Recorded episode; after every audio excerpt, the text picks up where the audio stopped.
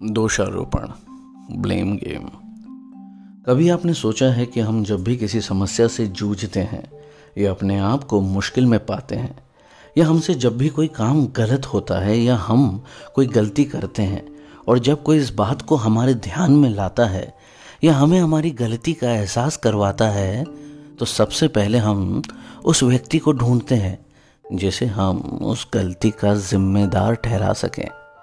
और अगर हमें ऐसे किसी व्यक्ति को मान लीजिए, नहीं ढूंढ पाते हैं तो हम परिस्थिति को दोष देने लगते हैं। लेकिन विरले ही ऐसे लोग होते हैं जो गलती की ज़िम्मेदारी खुद पे लेने की बात को मानते हैं और हिम्मत दिखाते हैं और स्वयं के अंदर झाँक कर खुद को बेहतर करने का प्रयास करते हैं। है ना? मगर कभी सोचा है, ऐसा क्यों? आज बात करेंगे इसी पर।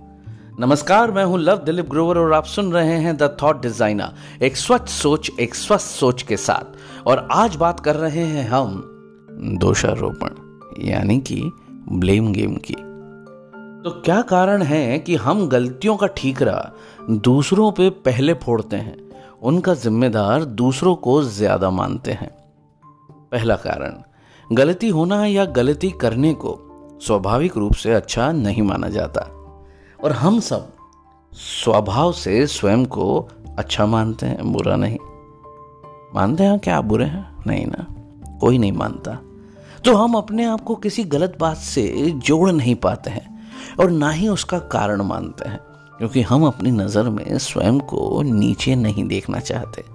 दूसरा, हम लोग सामाजिक लोग होते हैं और समाज में और लोगों के बीच अपने आप की पहचान स्थापित करने की अंदर ही अंदर हमारी चाह होती है। और हम ऐसी पहचान स्थापित करना चाहते हैं, जिससे हम लोगों की नज़रों में अपने आप को अच्छा साबित कर सकें और लोगों से अपने आप को ऊपर और ऊँचा दिखा सकें। ऐसे में जब हम किसी को बुरा बना देते हैं, या कोई गलती का दोष किसी और पे डाल देते हैं, या थोप देते हैं तो हम दूसरों को नीचा कर अपने आप को कहीं ना कहीं दूसरों से बेहतर साबित करने की कोशिश करते हैं और समाज की स्वीकृति प्राप्त करना चाहते हैं। तीसरा, जब हम किसी बात को लेकर बुरा महसूस करने लगते हैं तो हम तुरंत उस बुरी फीलिंग से छुटकारा पाना चाहते हैं।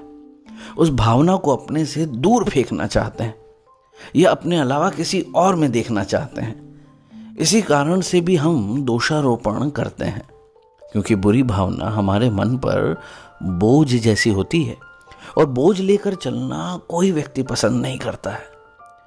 तो वो बोझ हम किसी और पे लादने की कोशिश करते हैं और अपने आप को हल्का रखना चाहते हैं। चौथा, जब कुछ गलत हो जाता है तो हमें यह समझने की आवश्यकता लगने लगती है कि आखिर वो किस कारण से हुआ है। और कारण ढूँढने की इस प्रक्रिया में हम दूसरों को दोष देने लगते हैं। बहुत सी ऐसी ऑर्गेनाइजेशंस या संस्थाएँ होती हैं।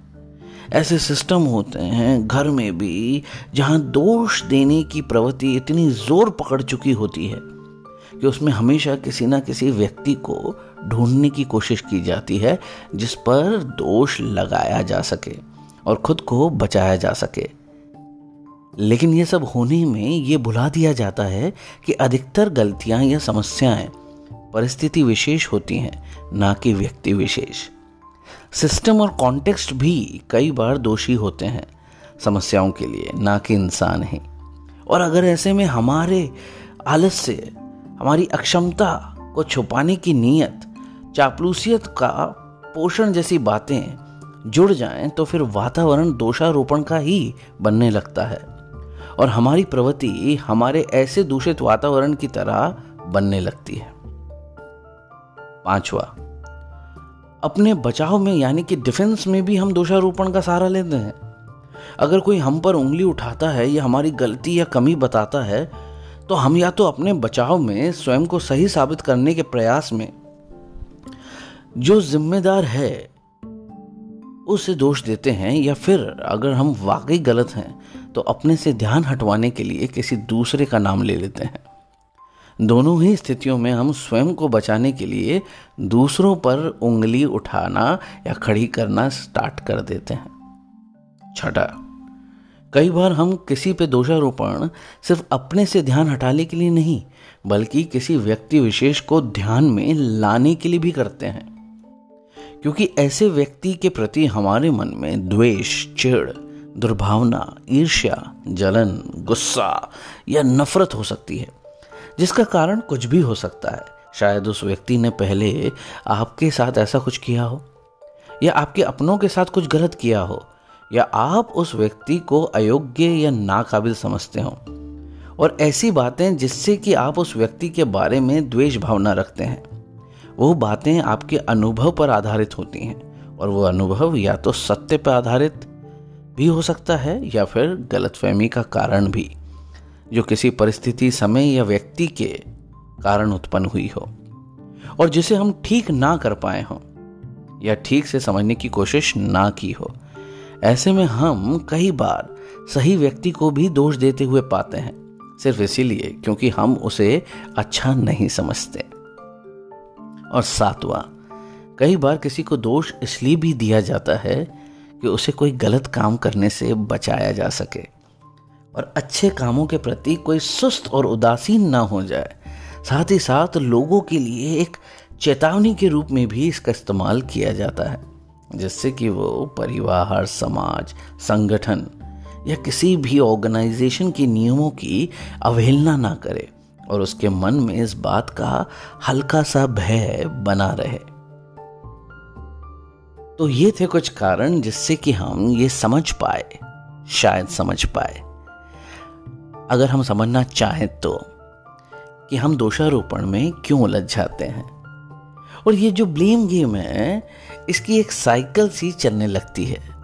अगर ये एक बार स्टार्ट हो जाए तो और फिर उसे निकलना अपने आप में एक चुनौती बन जाता है।